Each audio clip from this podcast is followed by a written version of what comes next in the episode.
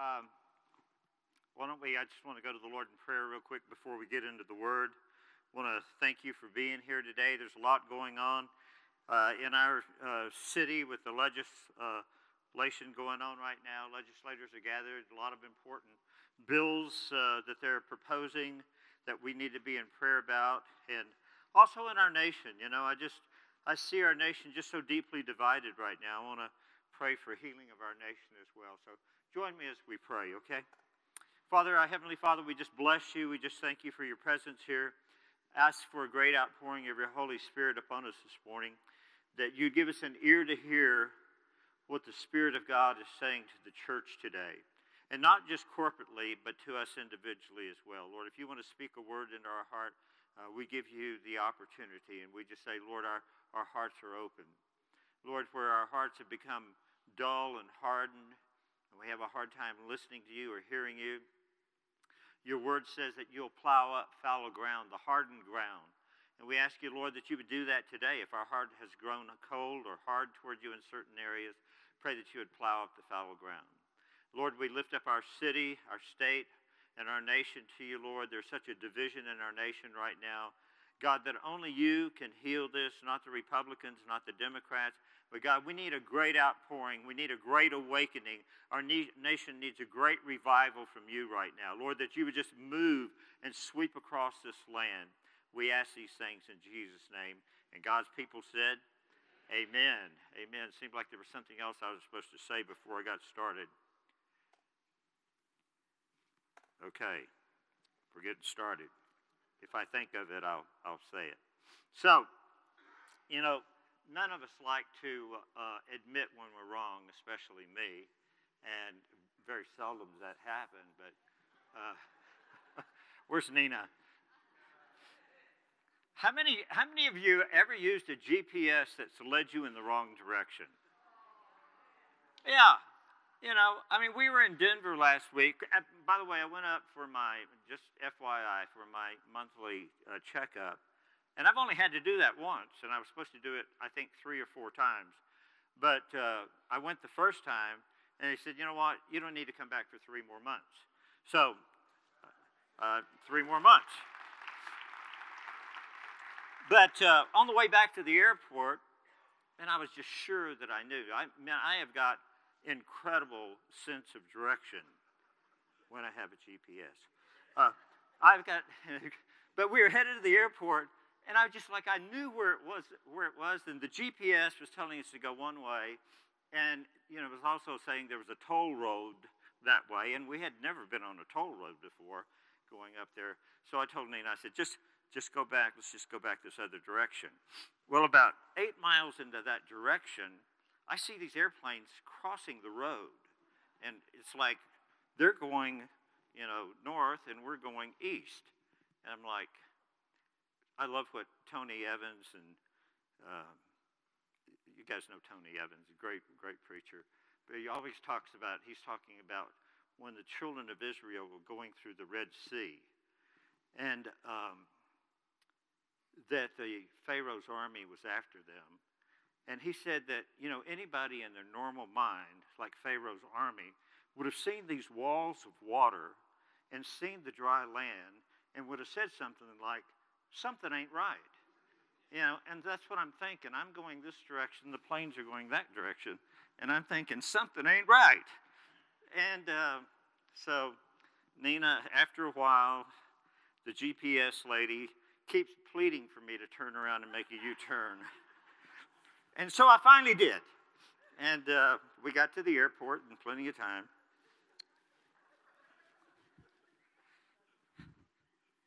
Uh, I told her, I said, you know, uh, when it comes to navigation, I'm giving her a hard time about it. I'm like, you should have told me like 20 miles ago when we left the restaurant. So there's this lady that gets pulled over. She's going 85 and a 65, and the patrolman walks up to the window and he says, Can I see your license? And she says, I'm sorry, sir, I'm driving on a suspended license. I don't have one. And then um, he says, Can I see the registration? And she said, I'm sorry, sir, the car is stolen. I don't have a registration. And he says, Ma'am, would you mind if I look in your trunk? And she said, Yes, I would. There's a body in the trunk.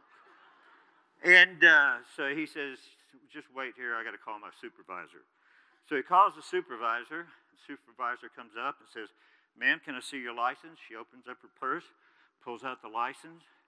He said, Can I see your registration? She reaches in the glove box, pulls out the registration. He said, Would you mind if I look in your trunk? She gives him the key. He opens up the trunk, nothing there. He's kind of scratching his head and he says, I don't get it. He said, My patrolman said you said you, you know, had a suspended license, the car was stolen, and there was a body in the truck. And she said, Yeah, and I bet you he also told you I was going 85 and a 65.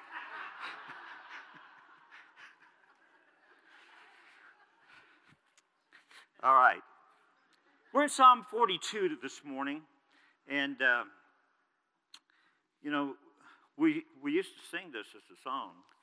Um, as the deer pants for the streams of water, so my soul pants for you, my God. My soul thirsts for God, the living God. Where can I go to meet with God? My tears have been my food day and night, while people say to me all day long, Where's your God? These things I remember as I pour out my soul, how I used to go to the house of God under the protection of the mighty one with shouts of joy and praise and with the festive throngs. Why, my soul, are you downcast? Why so disturbed within me? Put your hope in God, for I will yet praise him, my Savior and my God. My soul is downcast within me, within me. Therefore, I will remember you from the land of the Jordan, from the heights of Hermon, from Mount Mizar. Deep calls to deep in the roar of your waterfalls, and all your waves and your breakers have swept over me. By day, the Lord directs his love. At night, his song is with me, a prayer to the God of my life. I say to God, my rock, why have you forgotten me? Why must I go about mourning, oppressed by my enemies? My bones suffer mortal agony as my foes, some of your translations may say enemies, why my foes taunt me, saying to me all day long, Where is your God? Why are you downcast? Why are you so disturbed within me? Put your hope in God, for I will yet praise him, my Savior and my God. So I know that you've probably read that, that, song, that psalm many times, but I want to talk to you today about uh, the condition, this individual's condition. It was written by uh, one of the sons or descendants of Korah. You'll remember that Korah was one of the men that withstood Moses, kind of like challenged him and said, you know, who do you think you are? You think you're the only one that can lead these people? You know, we, you know, our group is just as good as yours. We can lead them as well. And Moses said to him, you know, that God had called you to be worshipers, and God's called me to do something else. And uh, they kept challenging him. And uh, the next morning, Moses uh, says, tomorrow morning we'll, we'll come and we'll present our offerings to God. This is found in the book of Numbers. And uh, present your censers to God. I will present our censers to God. And so the next morning, Korah and his clan gathered together. But Moses gave them a word. He says, If, if these men die a natural death, and God hasn't spoken to me, and God isn't with me, but if they, they die some other way, some way that seems unnatural, then God has spoken through me. When they gather the next day, the earth, so there's an earthquake. The earth opens up, swallows the clan of Korah, and then closes back up. But these are descendants of Korah, uh, the writer of this psalm is. And uh, he's talking about, he, he talks about three things in here, three things that I want to cover. The man that's writing this, the individual that's writing this, the condition that he's in, the spiritual condition that he's in, and then the cause or the reason that he got to that condition, and then the cure of how to get out of that condition. I'm going to just tell you that every one of us at some point in your Christian walk will go through something like this where you're wondering where God is in a situation, in a certain situation. As I mentioned to you, um, when I was in the hospital, there were several days that I just, my heart was crying out to God, and I couldn't sense God. I couldn't feel God. I couldn't see God. Yet in my heart, I knew that He was there. I knew that He was close, but mentally, you know, I'm going through this mental ex- exercise, just asking these questions God, where are you? Where are you, God? I need you right now. In this deep, dark moment of my life, I need you. And so when we look at uh, number one, the condition the psalmist says here, My soul thirsts for the living God. Where can I go and meet with God? And uh, actually, back in verse 1, I don't have it on the overhead, but he says, As the deer pants for the streams of water, uh, so my soul pants for you. And it's, he's using a metaphor to begin with. You know, he says the deer panting for the water. Um, you know, I've, I've been in the forest a lot most of my life. You know, grow, as a kid growing up, I love the woods. I love watching, observing. I love the outdoors, hunting and fishing. Um, but deer typically don't pant for water. They know, they know where the water brook is, they know where the streams or the ponds are. So when you see a deer that's panting, uh, they're either being pursued or chased by an enemy, or there is no water. And so he uses this metaphor the psalmist is the deer, and God is supposed to be the water, but there's no water there. And uh, so he goes on to say, My soul thirsts for, the, for God, for the living God. And so God seems to you know, he's just, he's, he's saying, he's crying out, and he says, I can't find God. I can't see God. I can't see, I, I, I can't uh, sense God. And he seems distant, and I feel dry and empty. And if you've ever felt like that, I know that I have, and perhaps you have as well. Uh, there may be a time in your life that you may feel that way, or you may know someone that's going through something like that right now. But he goes on to say, well, the psalmist goes on, this is David. Now, typically, you know, when, when the psalmist starts talking about God, where are you? Usually it's because there's sin in the individual's life.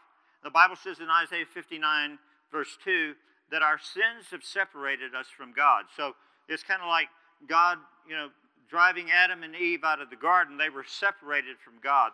And then after they're on the outside, then they start longing for, you know, that, that strong desire for, for God. But there, there's nothing in this psalm that talks about sin. Uh, probably one of the few psalms that doesn't, because look at Psalm 32. This is David, um, and he says uh, in verse 3, starting in verse 3, When I kept silent, my bones wasted away. When I tried to hide my sin, is what he's saying. He said, My bones wasted away through groaning all day long.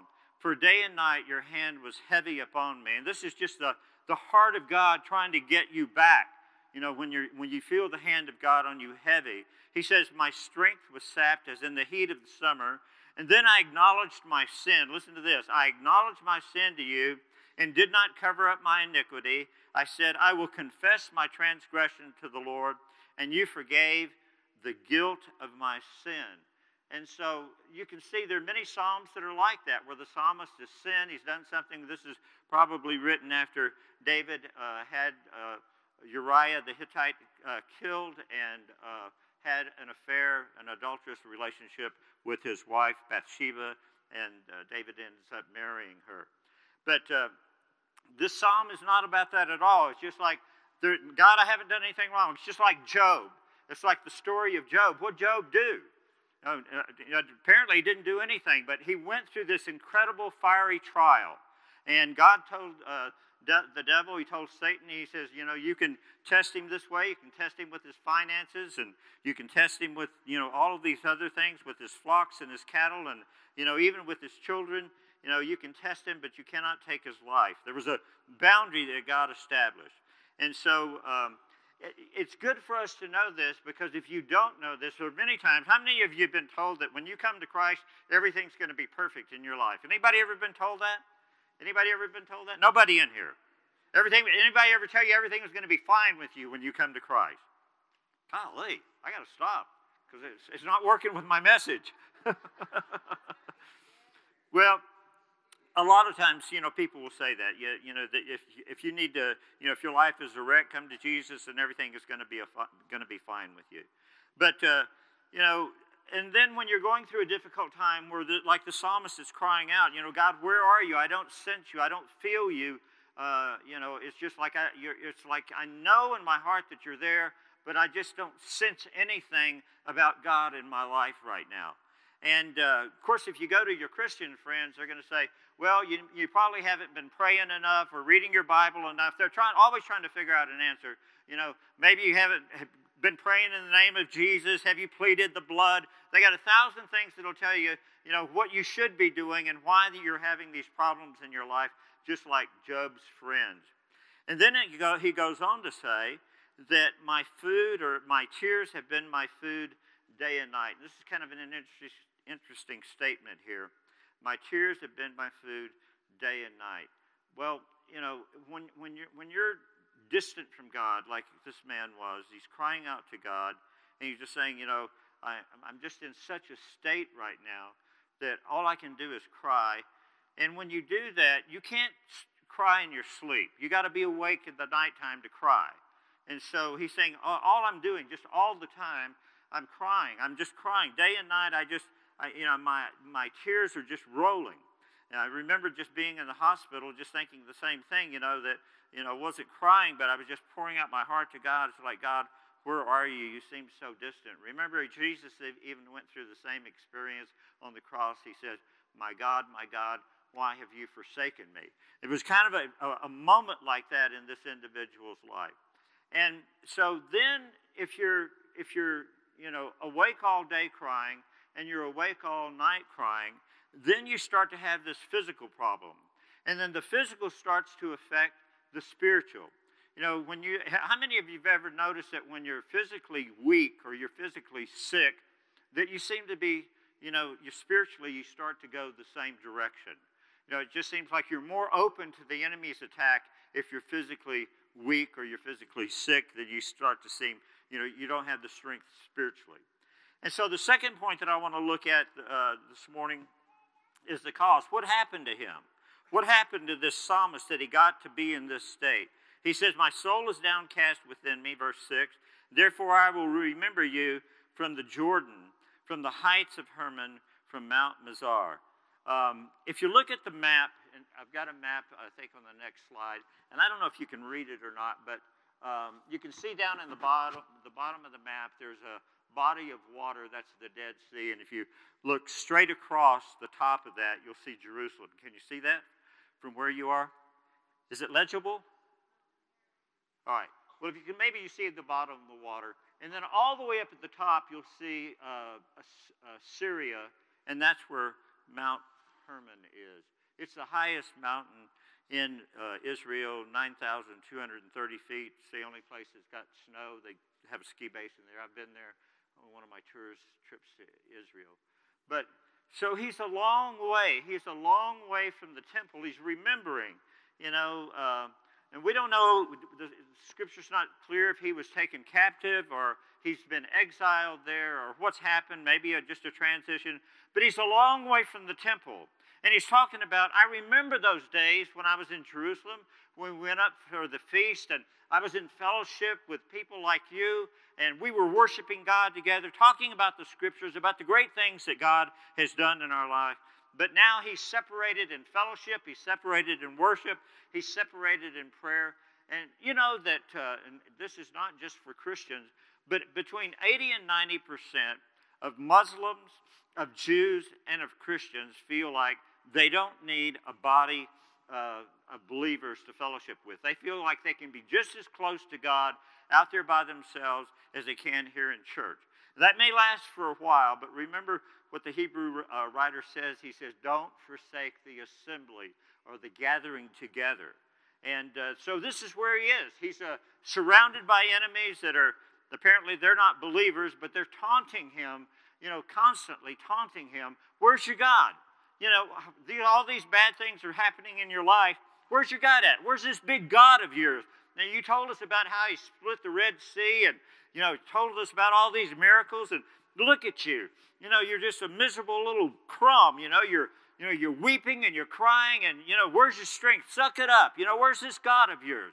And, you know, that's the way people begin to look at us when we got, start going through a difficult time. Verse 10, he says, The foes, his enemies, taunt him, saying to him all day long, Where's your God? And then he says, I say. See, and then it kind of splashes over. You know, not only is his enemies or, or his enemies saying this, but he begins to think it himself. And he says to my rock, to God, my rock, why have you forsaken me? Where are you, God? It's like he's, you know, I've been in situations like this where, you know, it's just like boom, the crisis comes. And every scripture that I have memorized that I could stand up and just like I could rip off I mean, just they just flow from my mouth. I can't even think of one word. It's just like, it's like I'm, you know, it's like you're, you're so shocked by the circumstance or the situation that it's like your brain goes blank and you can't remember. You know, even John 3.16 is just like, it's hard to get the words together because you've been just like hit by this wave. And so that's what he's saying. My God, why have you forsaken me?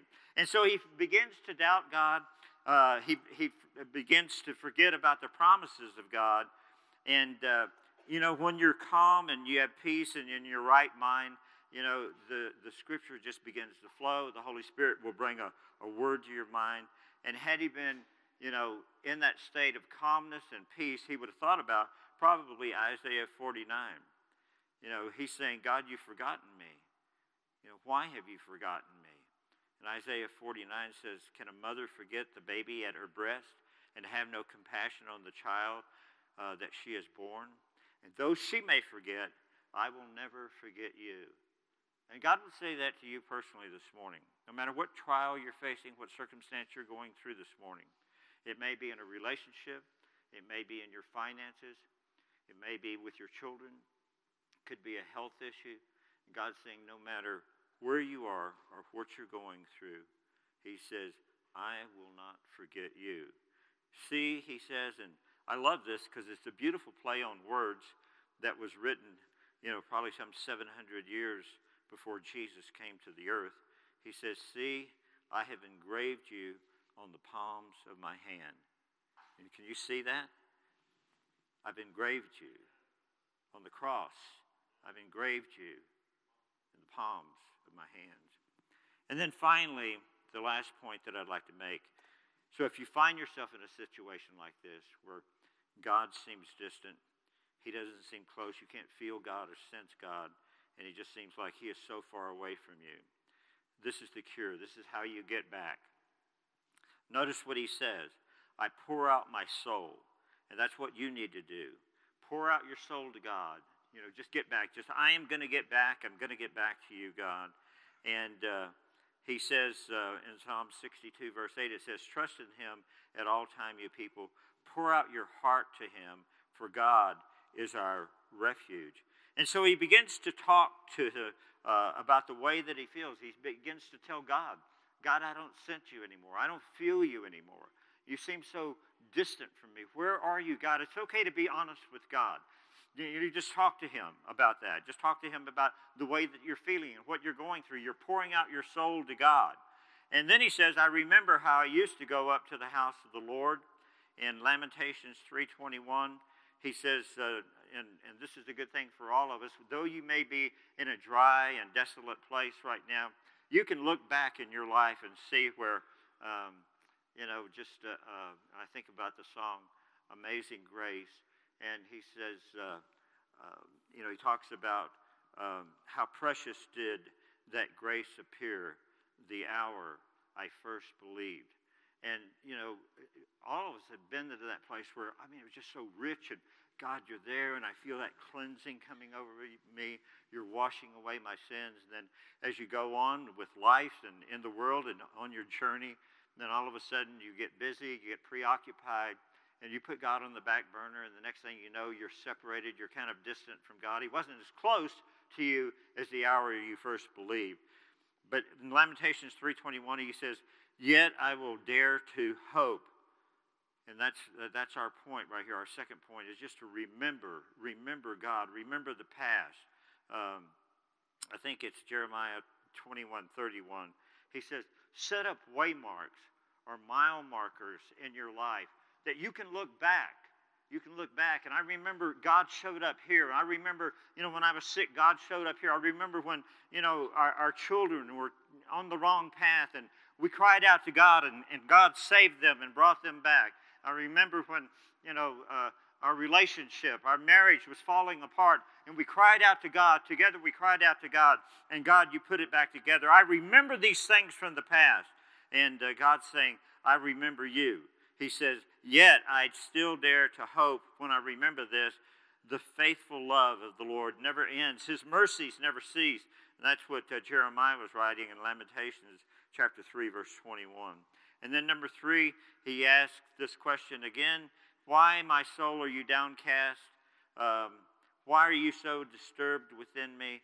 Put your hope in God. And what he begins to do is he's like preaching to himself. He's like, what, you know, it's like, soul, what's the matter with you? I mean, remember all the good things that God has done in your life. You know, get out of this place. Get out of the place that you're in right now. Get out of this place of, of hopelessness and despair and depression. Get out of this place. Put your hope in God because God's the only one that's going to break, uh, uh, break forth and bring you through. Uh, Isaiah chapter 40, verse 31, it says that those that wait for the Lord will renew their strength. And as I said, you know, he's kind of preaching to himself. Remember the story of the prodigal, and he gets into that distant land. And, and then all of a sudden it says, I remember. I remember how things were in my father's house. You know, that even my father's own hired servants have more than I have right now. And he says, you know, this is what I'm going to do. I'm going to, I'm going to, I'm going to go back. I, I remember how good things were then and how bad things are right now. I'm going to go back to my father's house. And that's what the, the psalmist is saying right here. Put your hope in God. Go back. Get back to God. And finally, the final point is that I will praise him, my God and my Savior. Even if you don't feel like it, it's the right thing to do. A lot of times we need to do in life what we don't feel like doing. We know it's the right thing to do. And uh, this is how you get out of the wilderness. In Isaiah chapter 61, verse 3, it says that he gave them beauty for ashes. Ashes is what you put on in those days, what you would put on when you're going through mourning, uh, when, you, when you really, you're, you're desperate for a, a move of God. He says he gives them the oil of joy for mourning. And listen to this last one. He gives them a garment of praise for a spirit of heaviness.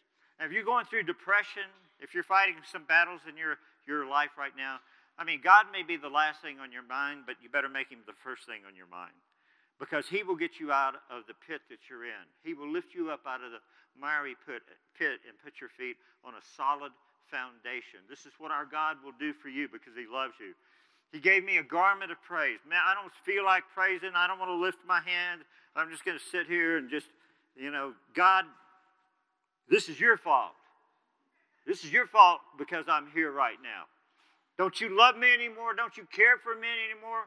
If you loved me, you'd get me out of this place. And if you stop thinking like that, and you start remembering the things that the Lord has done in your life. You know, Lord, I thank you. I bless you, Lord, for your goodness, Lord. I praise you, Holy Father. I worship you, Lord God. Lord, you see where I am, and this is not where I want to be. But because of my situation, because of my circumstances, because of where I am, because I'm in the wilderness right now, nothing is going to stop me from lifting my hands and worshiping you. I lift my hands in praise. God, I'm asking that you would send forth. Your word says there is an anointing that breaks the yoke. And that's what some of you need right now. You need that anointing that breaks the yoke in your life so you can be set free. Remember what Jesus said? He came to set the captives free. Amen?